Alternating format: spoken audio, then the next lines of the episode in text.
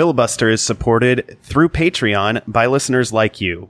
Check us out at patreon.com slash filibuster. We also get support from the Ehrlich Law Office, discrimination, wage, and litigation solutions for the District of Columbia and Northern Virginia. They handle workplace discrimination, non-competition and non-solicitation litigation, civil rights, and a whole lot more. For a free consultation, go to ehrlichlawoffice.com slash filibuster.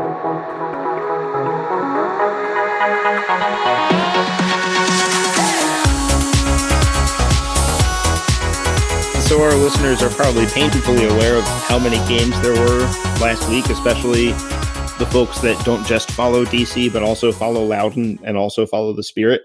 Uh, 47, 57?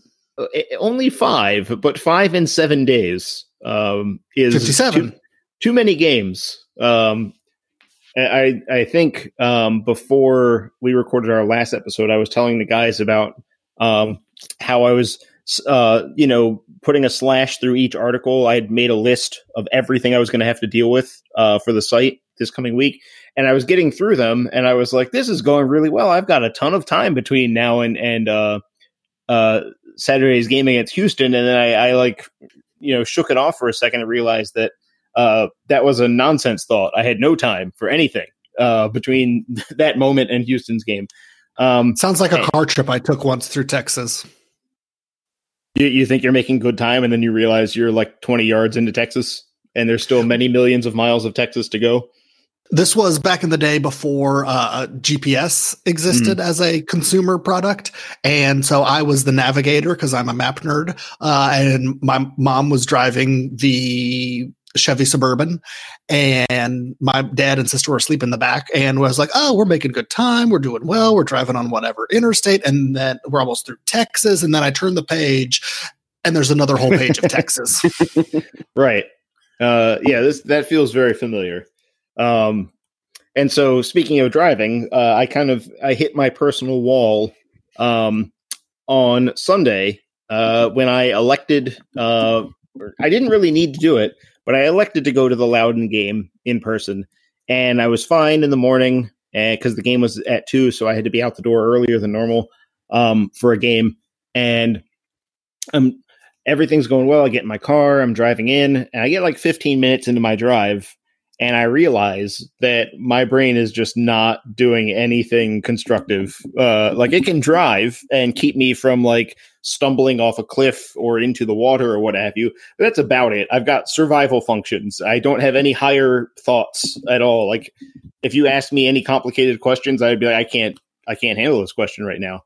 Um, and so in that state, uh, I went to the Loudoun game, and thankfully Ryan uh, Kiefer was there to write the recap and all that stuff so that I could basically just sit and send some tweets. Uh, and that was pretty much all I was able to do. Um, I kind of pulled it together after having some uh, some food. I pulled it together enough to at, ask Richie Williams a couple questions post game, but that was pretty much it. Um, and that was that was like hitting the peak of my capabilities on Sunday afternoon. Was can you ask a question to another human being that makes some sense and they can give you an answer without looking at you like you're an idiot? Um, and I just barely cleared the bar. Um, and your week, went, your week was basically a, a, a part of the too many cooks video. it's just too many games. Yes, it was too many games. Uh, it was too many for too long, too often, and uh, and then I actually, if or I, I guess, and then Smart showed up at one of the games. It was awesome. Um, I, I, posted an Instagram story that kind of tells you the state I was in when I was leaving Audi Field. I was posted a little thing that was like, "Oh, the barrage of soccer is finally over." And then I got home and I was like, "Wait a minute, there's a midweek game. it's not really over at all. There's no break. Well, the, game. There's a game coming, um, loosely defined." And so I had to dunk on myself for uh, thinking I was done when I knew that I wasn't done because that is where my brain was. It's like, oh, if this is done, we're on easy street now, and it's like, no, no, you forgot, you forgot a thing that's right in front of you. Then your brain just left. Pretty much t- took off, and I uh, spent the the evening staring off into space until it was time to go to bed. Hey, hey, welcome in. This is Filibuster, the Black and Red United, and Dunking on Yourself podcast. I'm Adam Taylor, joined by Jason Anderson, who's both dunker and donkey, and Ben Bromley, who's only the dunker. I guess. Uh, we're all from blackandredunited.com where we cover DC United. Not so great this past weekend. DC United lost two to one in Houston. We're going to talk about that tonight. We're also going to preview the upcoming friendly against Real Betis. No laughter, nothing, nobody. We'll get to it. Bueller. And also DC United's real game upcoming next Saturday against the New England Revolution up in Massachusetts. Catch that one Saturday, 7.30 on FloSports or ESPN Plus. Before we do anything, of course, we have our tradition here, and we are nothing without our traditions. Benjamin Bromley, what are you drinking? Unfortunately, not the tradition, which would have been an appropriate uh, tie-in.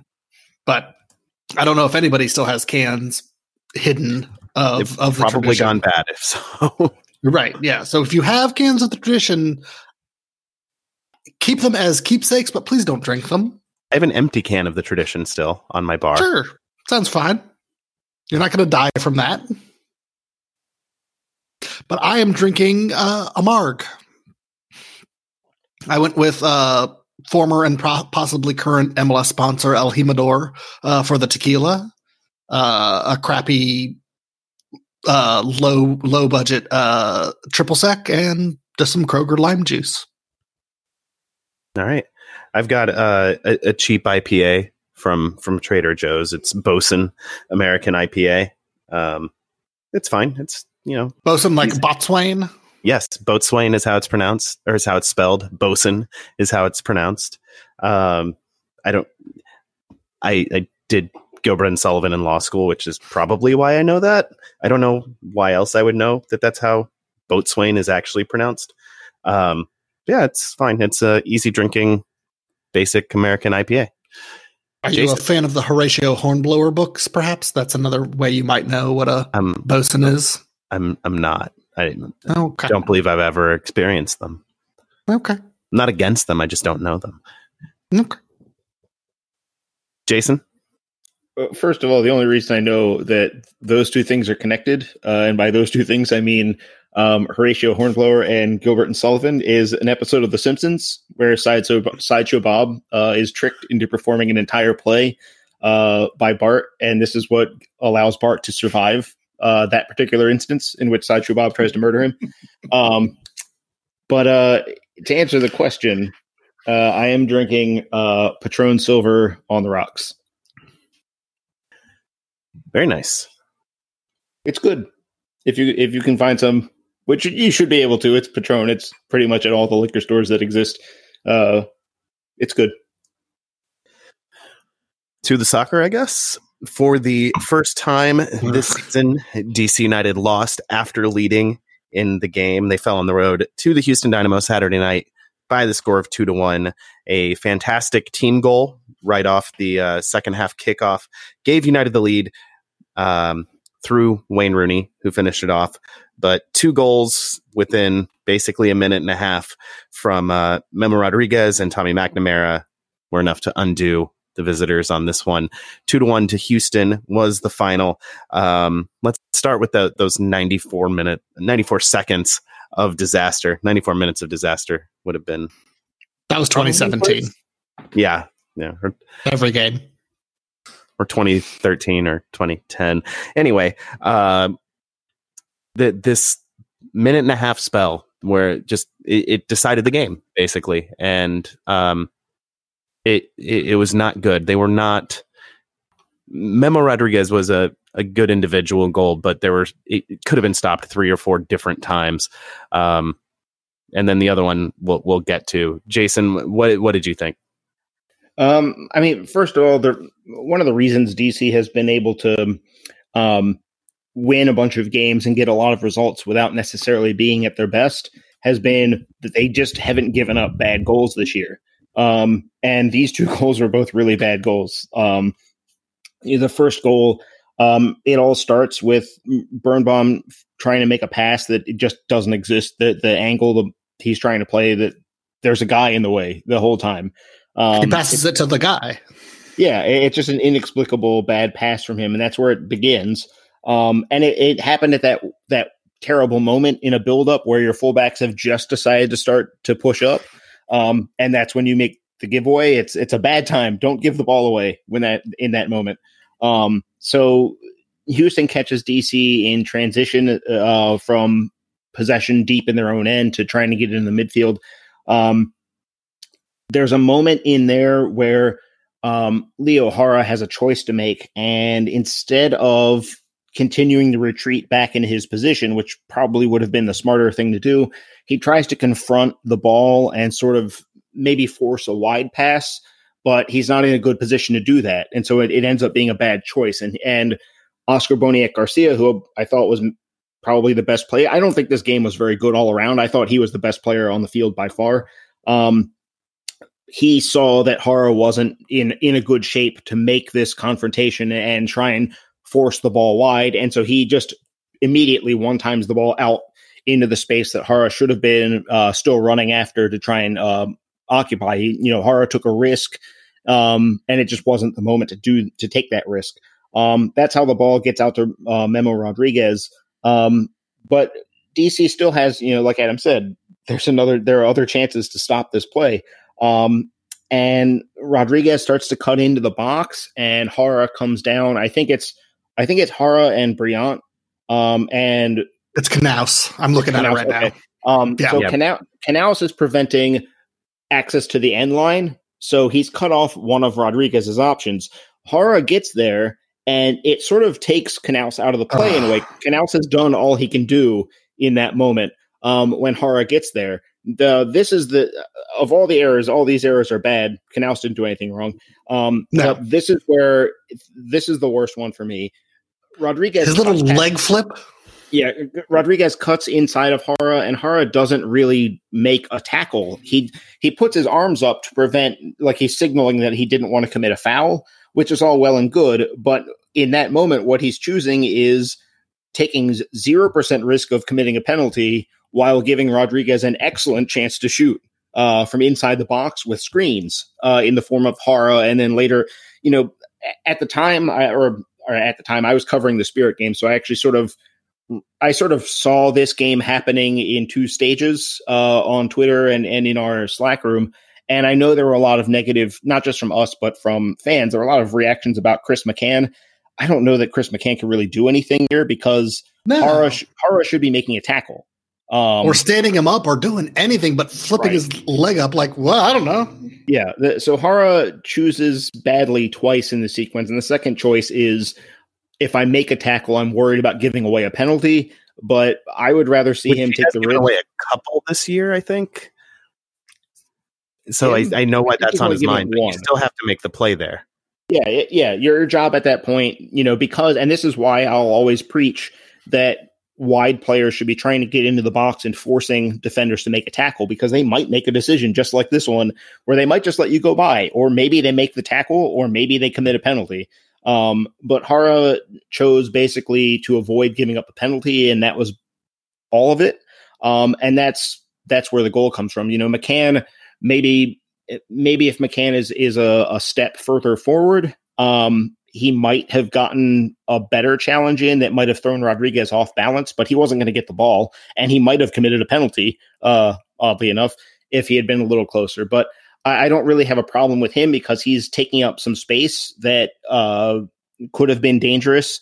Um, he's also got to keep his head on a swivel based on other runners coming in. It really comes down to Jara um, making you know, too bad. The, the giveaway is bad, but Jara's two choices in the sequence leading up to the goal are worse.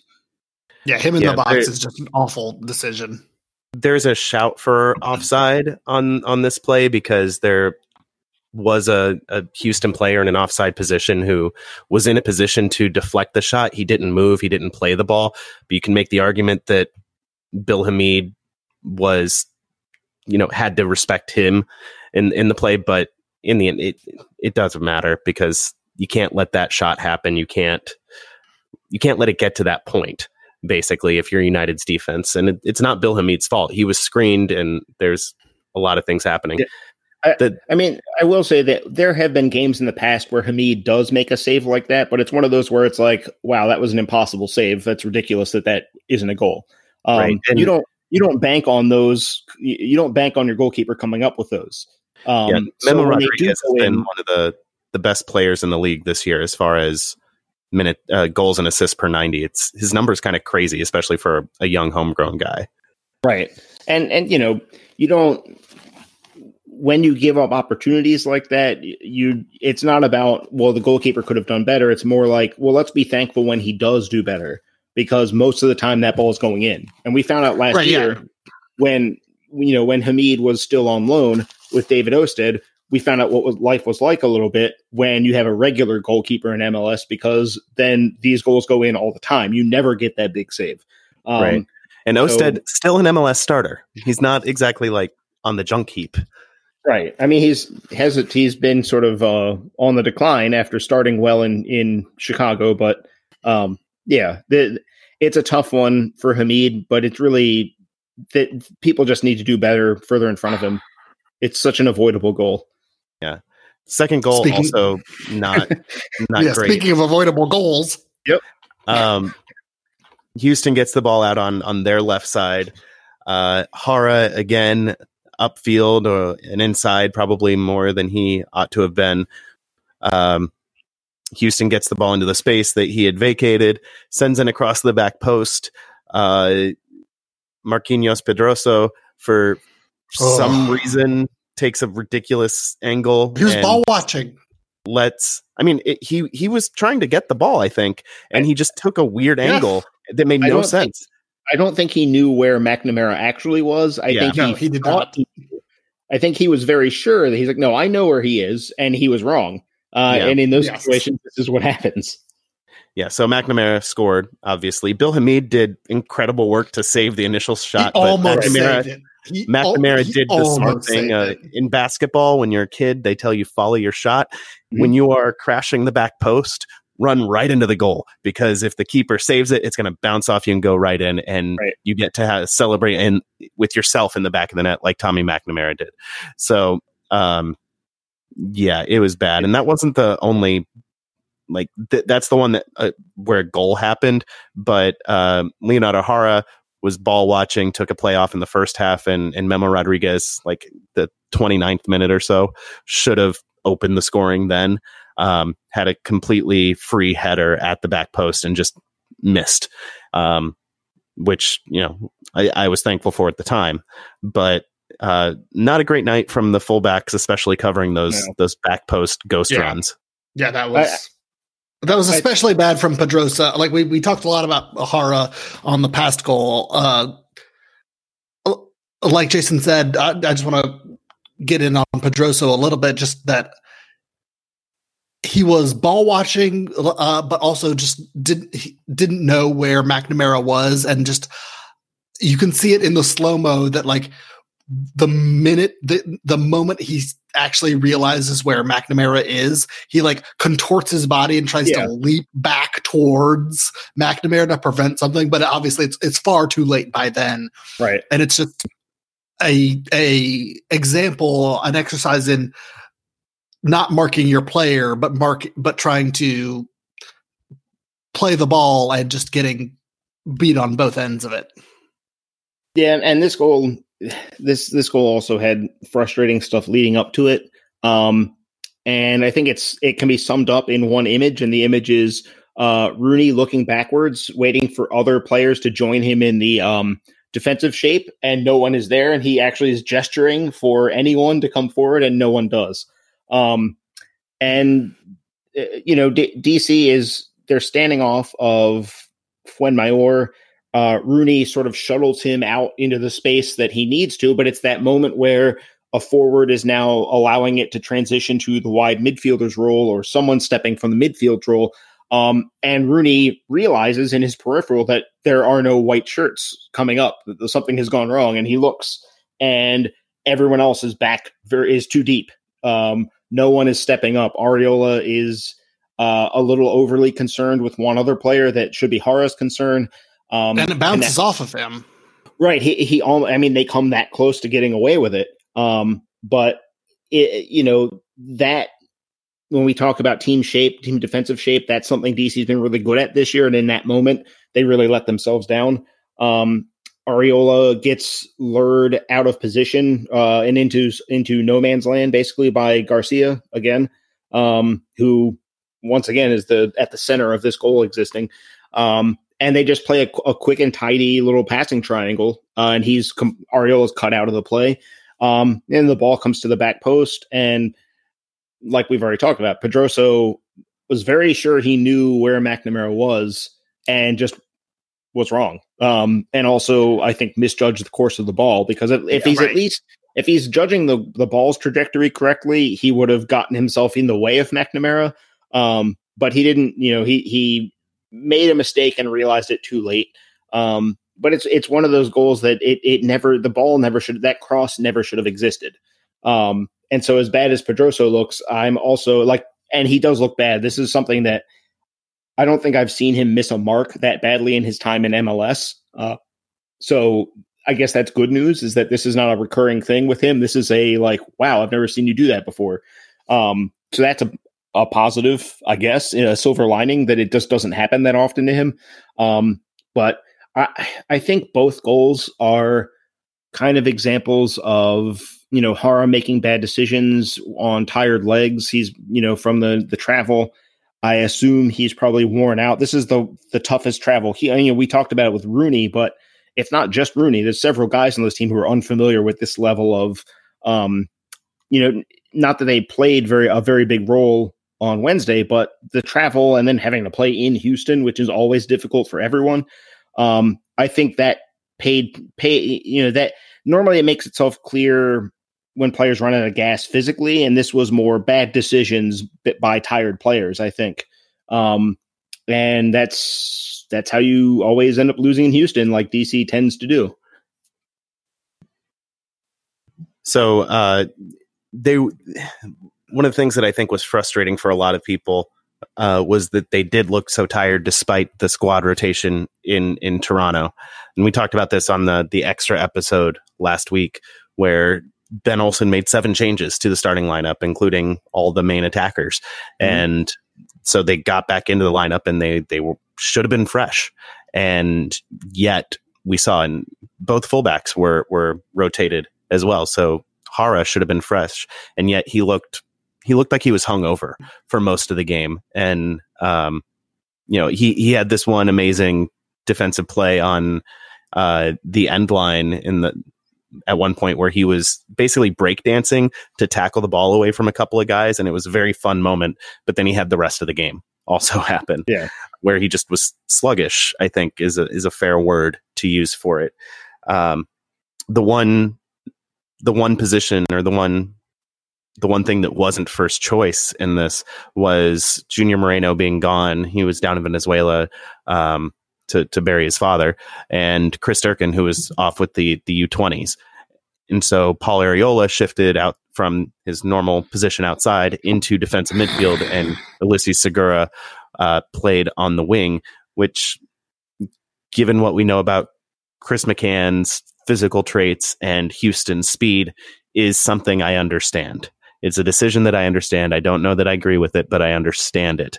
But um, it just is frustrating like to see what should have been a rested, relatively rested lineup just look so slow for most a lot of the game, especially as the second, you know, mentally slow too, obviously, but that that can come from being physically tired.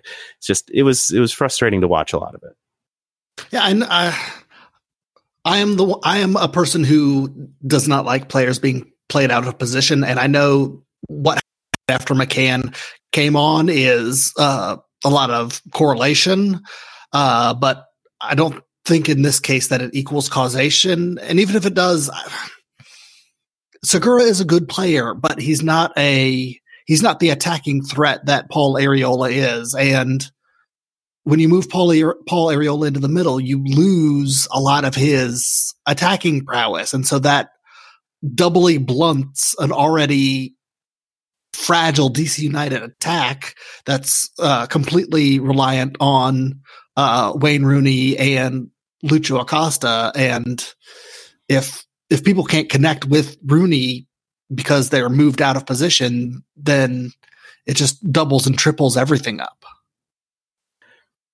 Yeah, I think obviously, in hindsight, I would have preferred to see him out wide. I don't know who goes in the middle in that situation because Chris McCann, um, Ulises Segura. I I don't know that I want either of them. I remember Ulysses. I remember. I remember Segura playing defensive midfield in the first half of last season, and it it it wasn't great. And at least it's McCann's natural position. It yeah, he just. I think Jason said it. Um, if not on the show last week, then then when we were talking off the show. But uh, McCann, you don't want him playing on the turn. You don't want him defending no. on the turn. So I don't. And against Houston, that's what's going to happen. And so I don't know that I want him there. Maybe maybe the choice is you put him Robinson. and Segura in in that weird three defensive midfield setup that that Olsen ran out. But it, then you're playing a weird quasi diamond and right. with no that's that's a pretty drastic tactical wrinkle to try to force. So I don't I don't know what the answer was. I don't know that there was a right answer. Just this this was a, a depth issue that wasn't even down to injuries. It was you you have a player who whose father died and you do the humane thing and you let him go mourn right. his father. Um, and and you have a player that is a potential sale in the near future for a lot of money who is going to go to the biggest shop window there is for 20 year olds or for under 20s and that's the, the world cup for so you got to let him go. It just i mean i think just the combination of everything just it, it ended up kind of hurting united but that's mls right? Yeah and you know the other options include you know you mentioned the the three defensive midfielder thing from midweek. Um you could also shift back into a four one four one that we haven't seen in forever. Um, which I thought it might have been when Arriola was listed on the inside. Um, but yeah, that comes with its own problems. You know, this team hasn't played that formation in quite a while. Um, so yeah, th- there wasn't a good solution. Um, I think playing Arriola in the middle on paper was fine uh, for one game. I think it was an adequate an adequate solution to a, a problem we didn't have a good solution to. I think it was the most adequate of the the solutions. The problem was more for me the execution level was just not there. Um, and I think it was telling that after the game, the reactions from the coaching staff and from the players was pretty salty at themselves. They were not happy with themselves after this game. Um, and I think that kind of tells the story that um, this game was, I, I, don't think Houston played very well. I think this game was there for the taking. And I think DC United knows that that game was there for the taking, and they just weren't good enough on the day. Like, this was one of those, um, if you don't play soccer all that well, you might lose a game. Uh, and they, they kind of threw this one away because at halftime, 0 0 with one good scoring chance at either end. Um, that's a pretty even, decent, Go ahead, Ben. In the six in the 65th minute, up 1-0. Yeah, you know, on the road in a place you never win.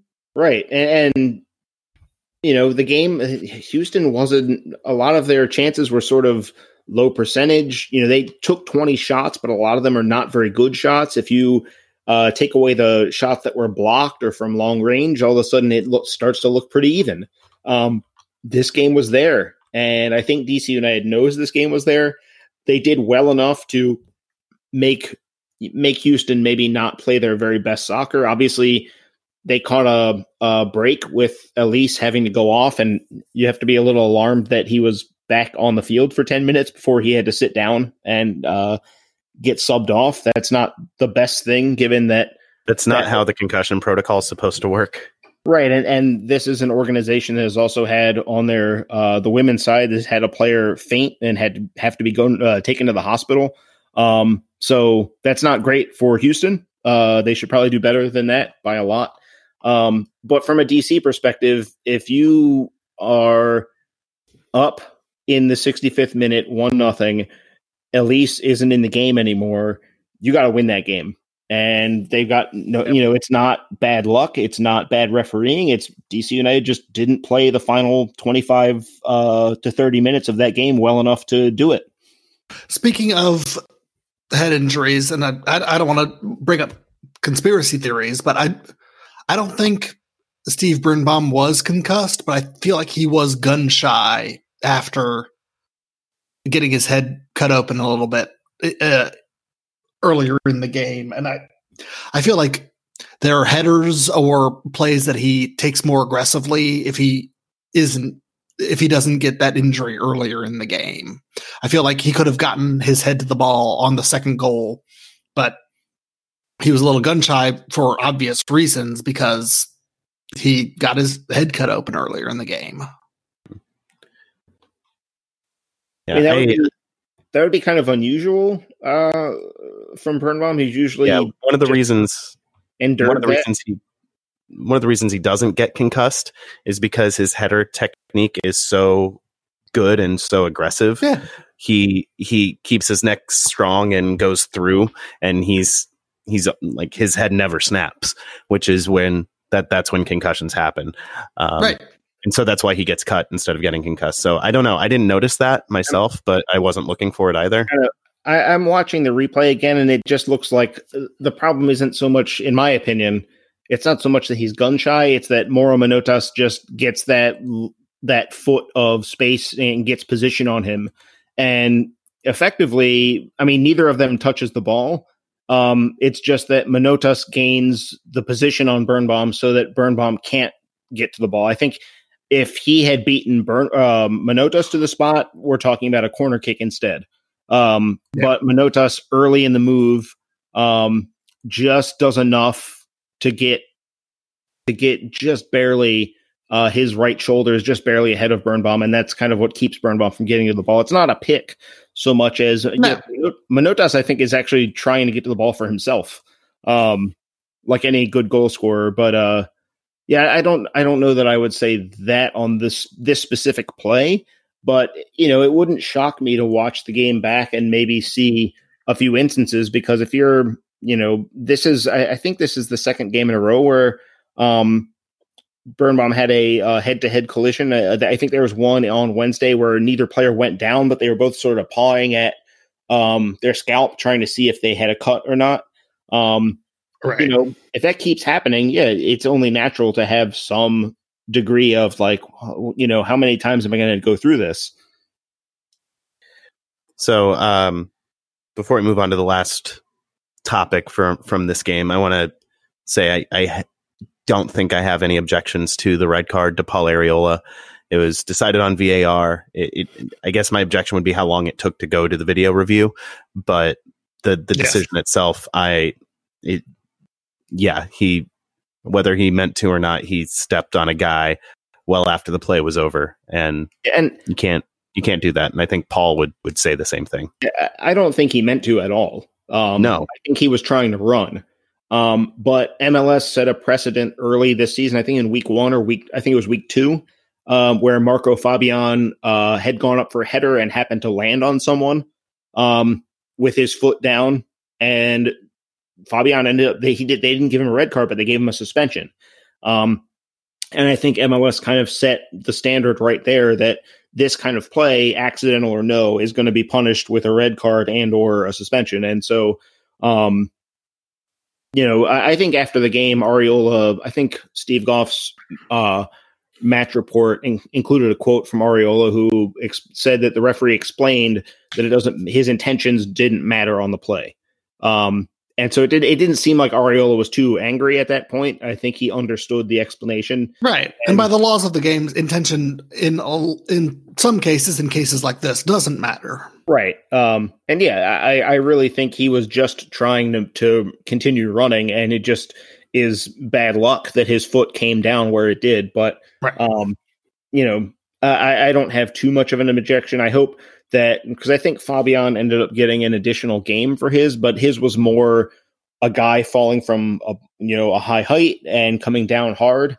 Um, I'm hoping that there's no further. I think I would disagree with there being further punishment. Um, sure. But I think that the referee's choice, you know, he saw something and gave the yellow, and then obviously was told, "Hey, you you, you might want to look at this again." Um, I think the punishment that is in existence now is probably enough. It's it's reasonable. It's fair.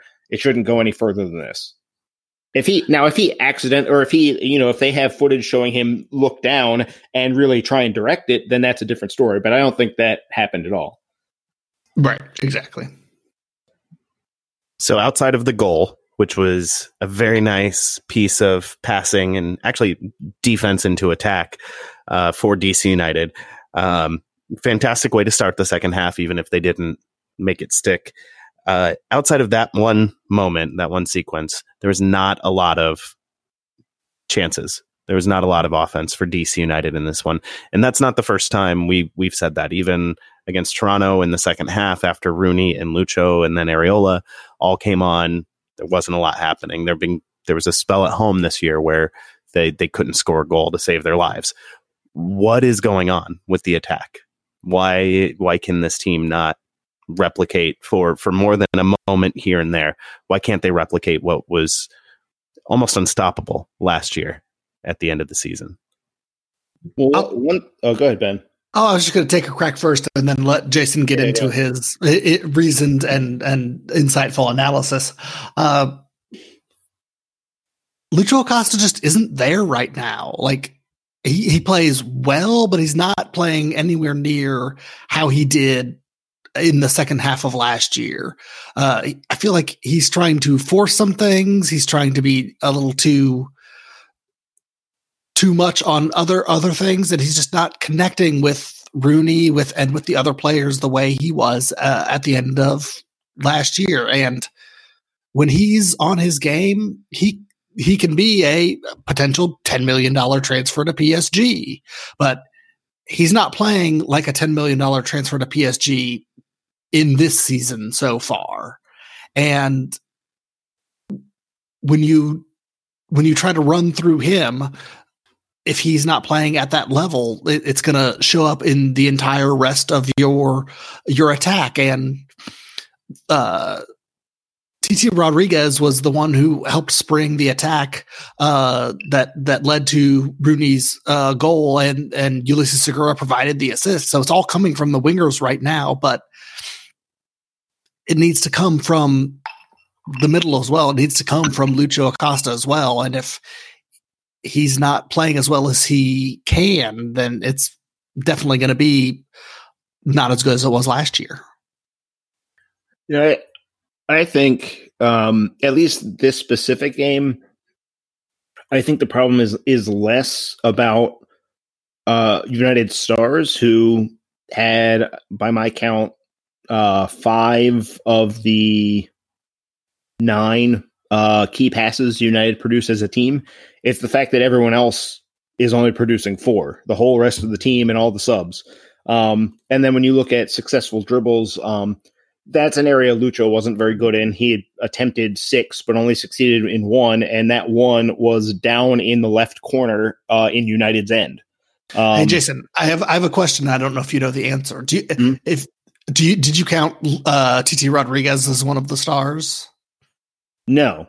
Uh, do, do, you know how many of those were Titi Rodriguez and not anybody else? Just out of curiosity, because no, the uh, the the what key passes, whatever key you passes. whatever you said first. Key passes, he had one. Okay, so and a not insignificant number, right? if um, you include him, right? Uh, uh, but that's maybe part of the problem is that um, he made a modest impact on right. the attack, and then from there it, it's worse. Uh, the other key passes in the game came from Segura and Pedroso. Uh, Segura got the assist on Rooney's goal, um, but that was the only real impact going forward that Segura had in the game. Um, Jara, you know, this I, I, think it's safe to say this is probably Jara's worst game since he got here. Um, it, uh, fortunately, you know, it's reasonable to expect him to bounce back to his normal level. Um, but yeah, he he did not play well in this one. Arriola um, had no key passes. Yeah, Arriola had none. Um, you know, Canouse didn't have any. Uh, the guys that came in, you know, Stieber didn't have any. Quincy Amarikwa didn't have any. Not that not that Amarikwa had any time to do anything, but um, yeah, Chris McCann. Like, the, I, I think the issue with especially with Lucho. R- Rooney seems to figure out a way to make an impact on games anyway. Um, but the issue with Lucho is that when the supporting cast doesn't necessarily cause the other team much worry, they can just focus all those all that um, all that leftover energy and all that leftover mental focus can all go to Lucho. And Lucho yeah. hasn't yet figured out how to overcome that on a consistent basis. Um, and I think this was another one of those games where that's been the case that um, the supporting cast isn't doing enough to take the weight um, and take the attention of the opponent away from Lucho.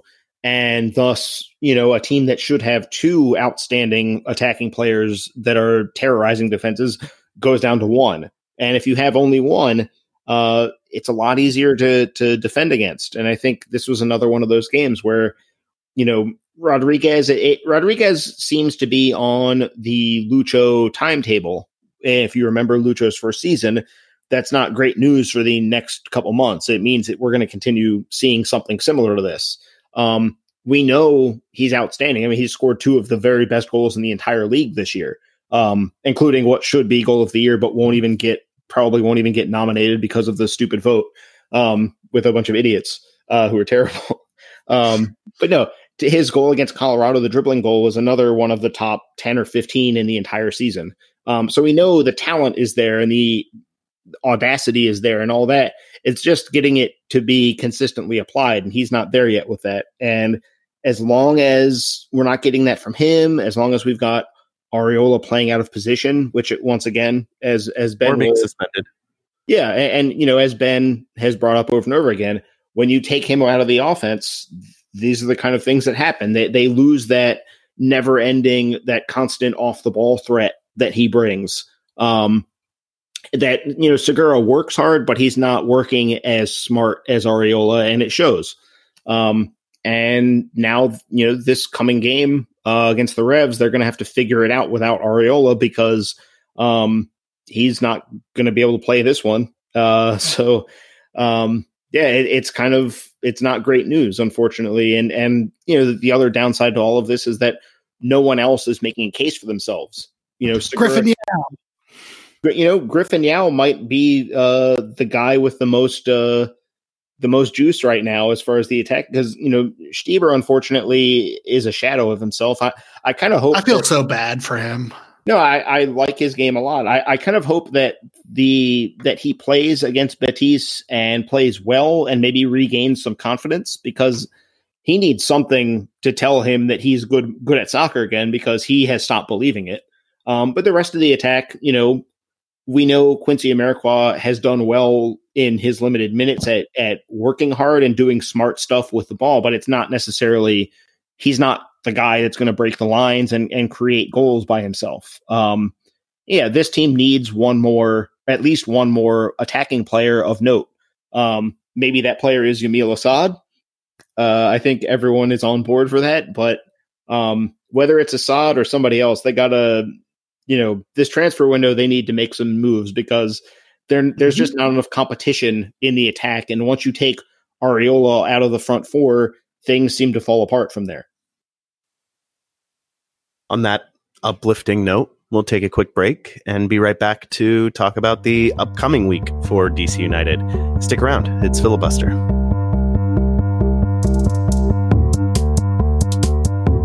Hey Ben, um, you wouldn't say this is a hostile work environment, would you? You can tell uh, me. Depends. I mean, well, I should ask you. I mean, is are goats hostile? Uh, I think goats are are hostile. I think that they are secretly trying to take over the world. But but if this were a hostile work environment, or if I were trying to steal your wages, or or do something else oh, nefarious in a, I'm really not. Uh, but in a workplace environment, you know who to call, right? Because you live in the District of Columbia or Northern Virginia. I, I do. It's the Ehrlich Law Office. It is the Ehrlich Law Office. Uh, they they offer discrimination, wage, and litigation solutions in Northern Virginia and the District of Columbia, which means I can totally create a hostile work environment for Jason. Except, no, he, they they wouldn't want me to say that. That would be bad. I do not want to create a hostile work environment for anyone. But Jason couldn't call them nonetheless because he lives in Maryland. Sorry, Jason. I'll fight my way through this. All right. Uh, they handle workplace discrimination, wage theft, uh, non compete clauses, and uh, non solicitation litigation. They handle civil rights and government takings and disability and education law. They handle a lot of things. And if you are interested in a free consultation, head to ehrlichlawoffice.com slash filibuster.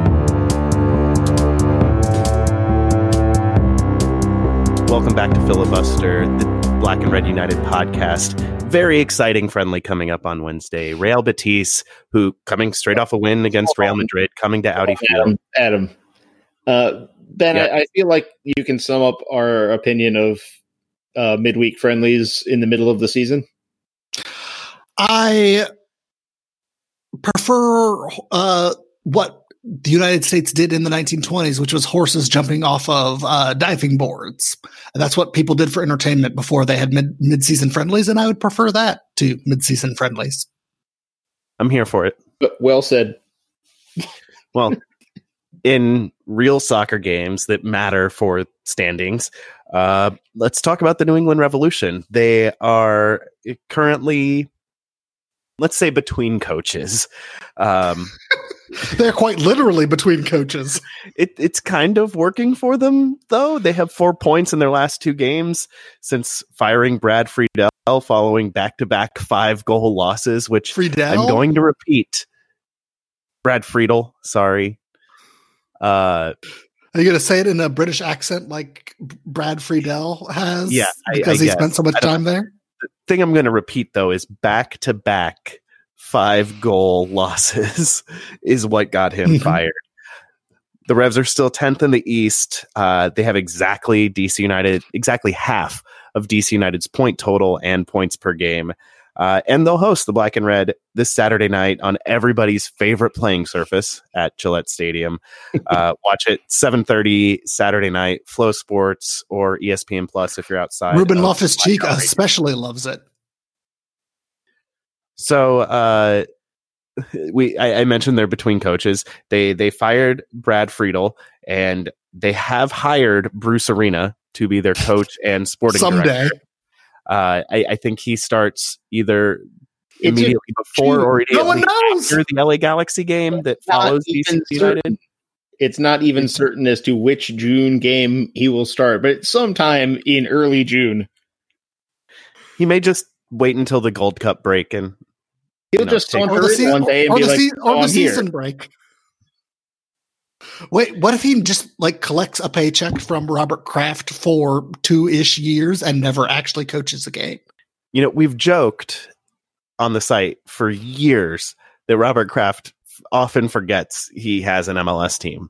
Um, I mean, I he's think got that- other pressing matters right now yeah, it's true. that I will not that was, mention that was the origin of the, the Dixie Wanderers joke that that we used for longer than we should have. Was what if the team just wandered around various stadiums in the South until Bob Kraft realized they were gone, and that that was the genesis of that joke. And I think Bruce Arena is capitalizing on our joke right now, and I think he owes us royalties um, until he actually coaches a game any, anyway. So in in Brad Friedel's last two games, New England gave up 11 goals, which is amazing. It's a huge accomplishment. I don't know how you do that, especially a team that's supposed to be defensively focused like Friedel's were. Uh, in the two since he left, they haven't conceded. Jason, what changed? Uh, they got real, real conservative. Um, they they have conceded once. They they did concede one to San Jose.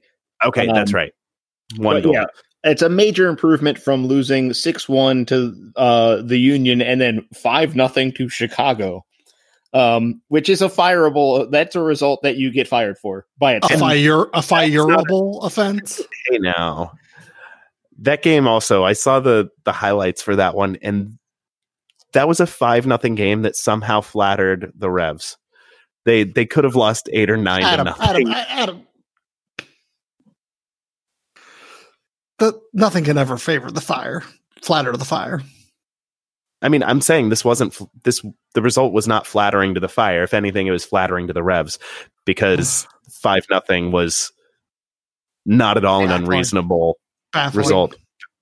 it, it was really the um that was like the the end of a steady climb because they'd also given up three at home to Montreal, who had basically stepped off the plane and onto the field that day. Uh, they gave up four to Sporting Kansas City, who finished the game with nine players. Then they gave up six, and then they gave up five. Um, Maybe that was Brad their- Friedel isn't a good coach. it turned out he wasn't. Uh, at no point was he a good coach. I Um, mean, who could have seen that coming, though? Honestly, uh, y- you know, Everyone, if you remember, except maybe the Colorado Rapids. early in 2018, the Revs started getting good results, but it was because no one knew what they were going to do. Um, and then once teams actually figured out, oh, this is what they're doing, then it was over, and it never changed. And he never took any real responsibility. He just constantly said, "Wow, my players sure are weak and stupid," um, over and over again until he got fired. Um, so they got rid of Friedel. Uh, Mike Lapper is was his assistant coach, but I, I think it's clear doesn't necessarily ascribe to the same methodology.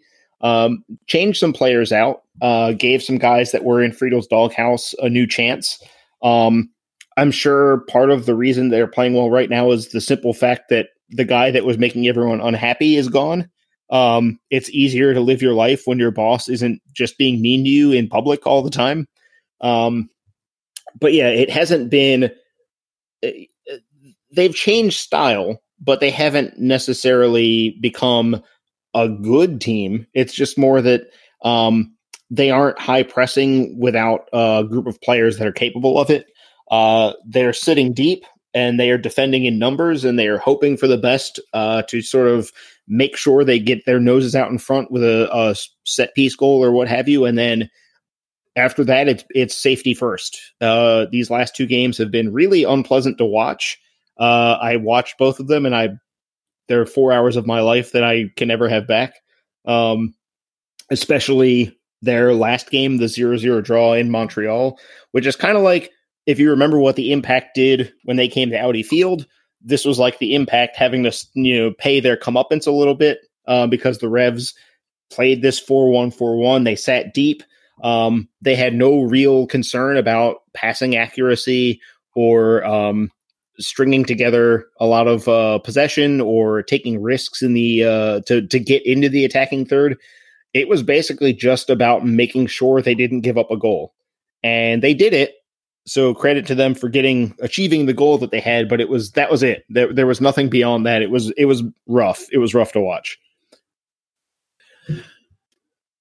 so I would expect something similar when when DC United goes up to Gillette Stadium. Um, New England just hoofing the ball long, trying to to I don't know catch United out to to some extent. Uh, probably also knowing their history and MLS's history and PRO's history.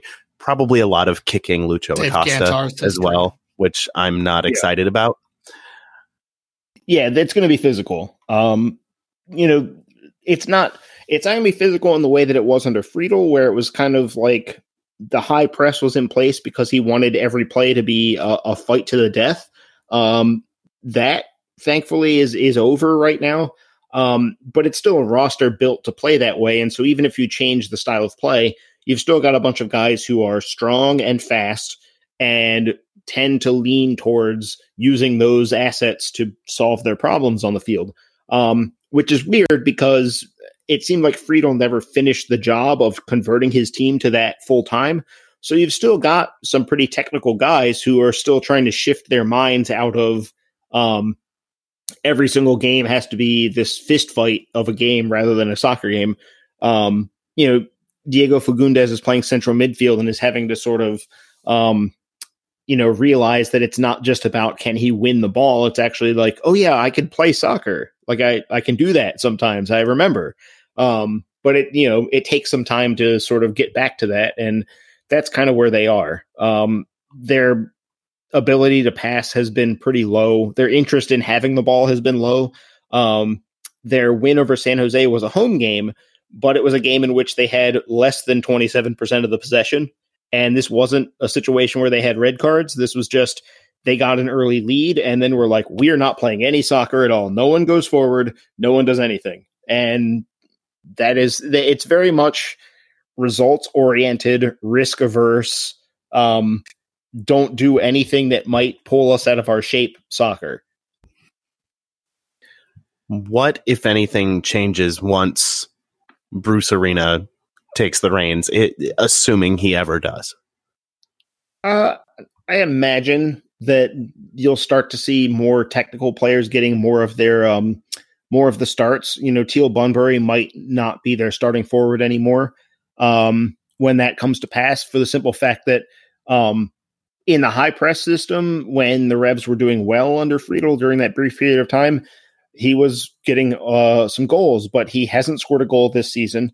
Um, and I'm pulling it up now, and it looks like he hasn't scored a goal since August of last year. Um, so that's probably a change that's coming. Um, guys like Fagundez and and Carles Gil is actually a really talented player um, that just is in the wrong team under Friedel. Um, you know, he'll probably there'll probably be more of an emphasis on him. I imagine it'll be more four two three one, um, or maybe you know we know that Arena's not going to get too deep tactically. Um, so maybe it'll just be 442, but you know, with a little more emphasis on um, getting out on the run with technical players in space and letting them do what they do.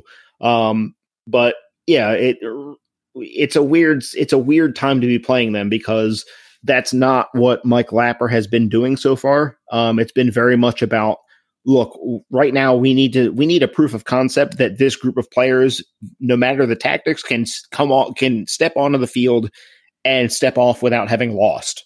Um, and that is all they've been trying to do lately. It's, it's just that extremely bare bones.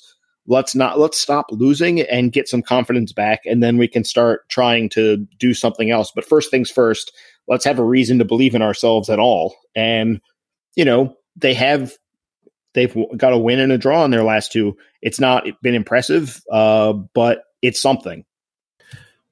So, how do you game plan for that? Um, I, I assume an early goal is is definitely something to try to get. But when you're you're facing a team that that bunkers like New England does now, how do you break it down if you're DC United, especially without Paul Arriola out there? I I think United's way forward in this game is going to be making sure they're setting a good tempo on the ball, that they don't get bogged down in playing too slowly, because that's kind of what happened to San Jose, um, in that they piled up all this possession and this high passing accuracy and all that, but it wasn't getting them anywhere. Um, it took them 88 minutes to get their goal. Uh, this wasn't a game that was up for grabs for San Jose. Um, you don't want to fall into that trap.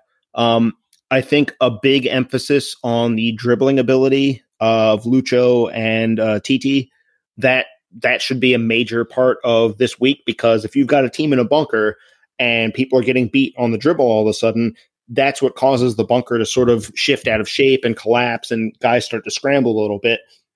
And then you can start to find spaces elsewhere. Um, and the you know, the good news is that DC's set piece uh, attack is still good enough that if they can't find a goal from playing on the dribble, if they can't find uh, opportunities to create those moments, they've still been able to find goals from basic set piece play.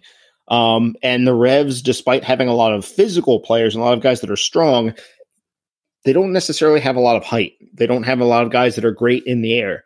Um, and so they're still vulnerable in that department. Um, but yeah, I think the major thing is to keep the ball moving. Um, don't sit in. Don't try and play this game out and, and dip your toe in the water and say, well, you know, let's see what happens after 15 minutes um, this is a game you should go after and try and set a high tempo straight away.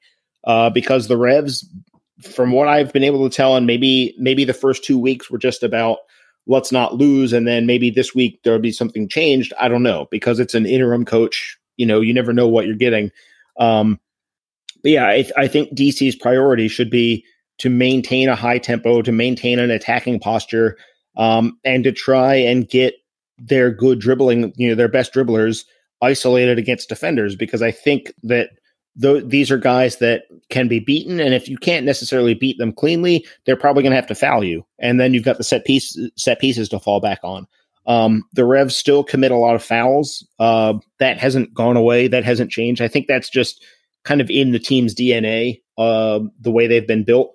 Um, so yeah, you, have got to make them pay on these set pieces that they're going to give up. But really, I would rather see this be a game about dribbling ability because I think if DC is getting their uh, best dribblers in isolation in situations where they're one on one, that's the way forward because eh, the Revs don't have a lot of strength defensively up the middle. Uh, the reason they're having to sit so deep is that they don't have any particularly standout individuals. You know, um, Andrew Farrell's playing center back right now because the other center backs have, you know, no one has any confidence in them. Delamea um, is, uh, I guess, a shell of a man. I don't know what's happened to him other than being exposed to a Brad Friedel uh, regime.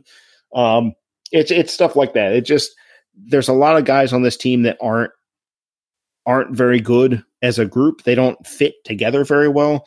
Um, and so this bunker is really their only solution to that. And there's a reason this is why teams have always bunkered is that um, if you're bad and you bunker, you might still get something out of it.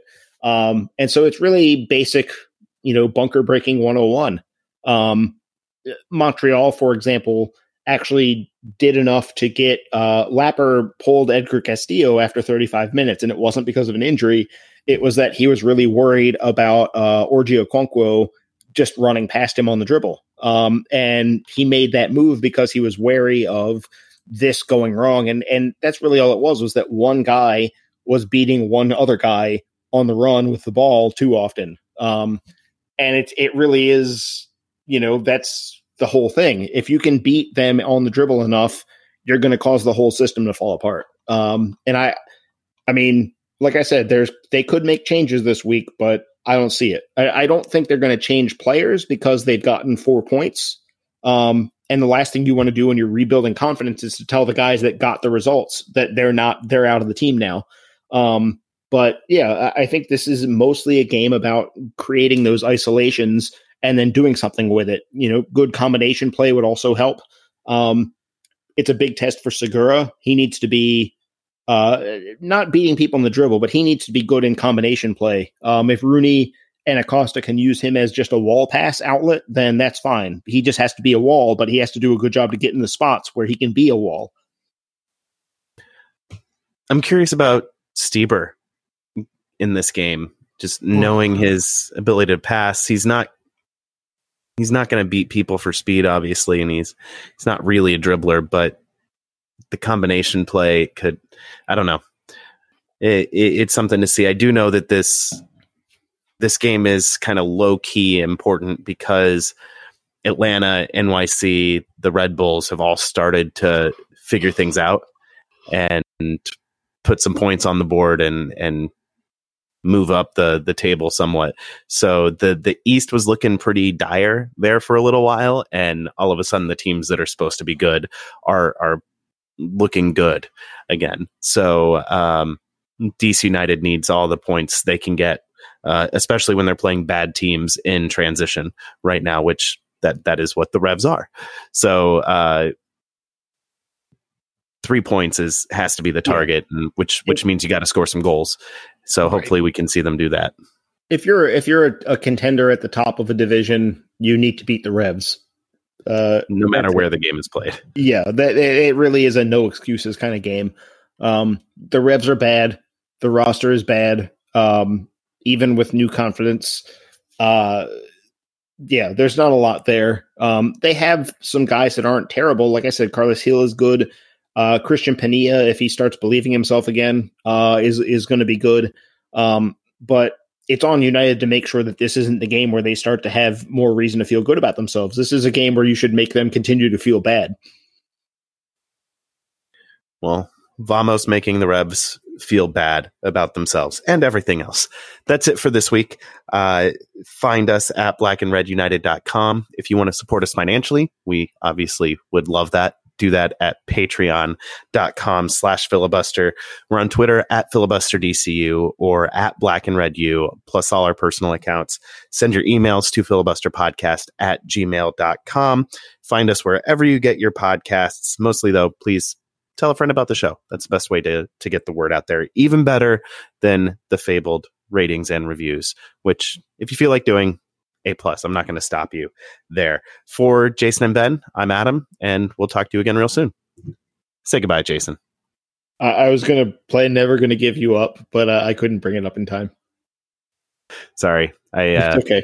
I accelerated a little bit there this I week. thought I thought about it too late, so our listeners are going to have to miss out on Rick Astley. So you gave up on Never Gonna Give You Up? I did. I did. It's not my song; it's his song.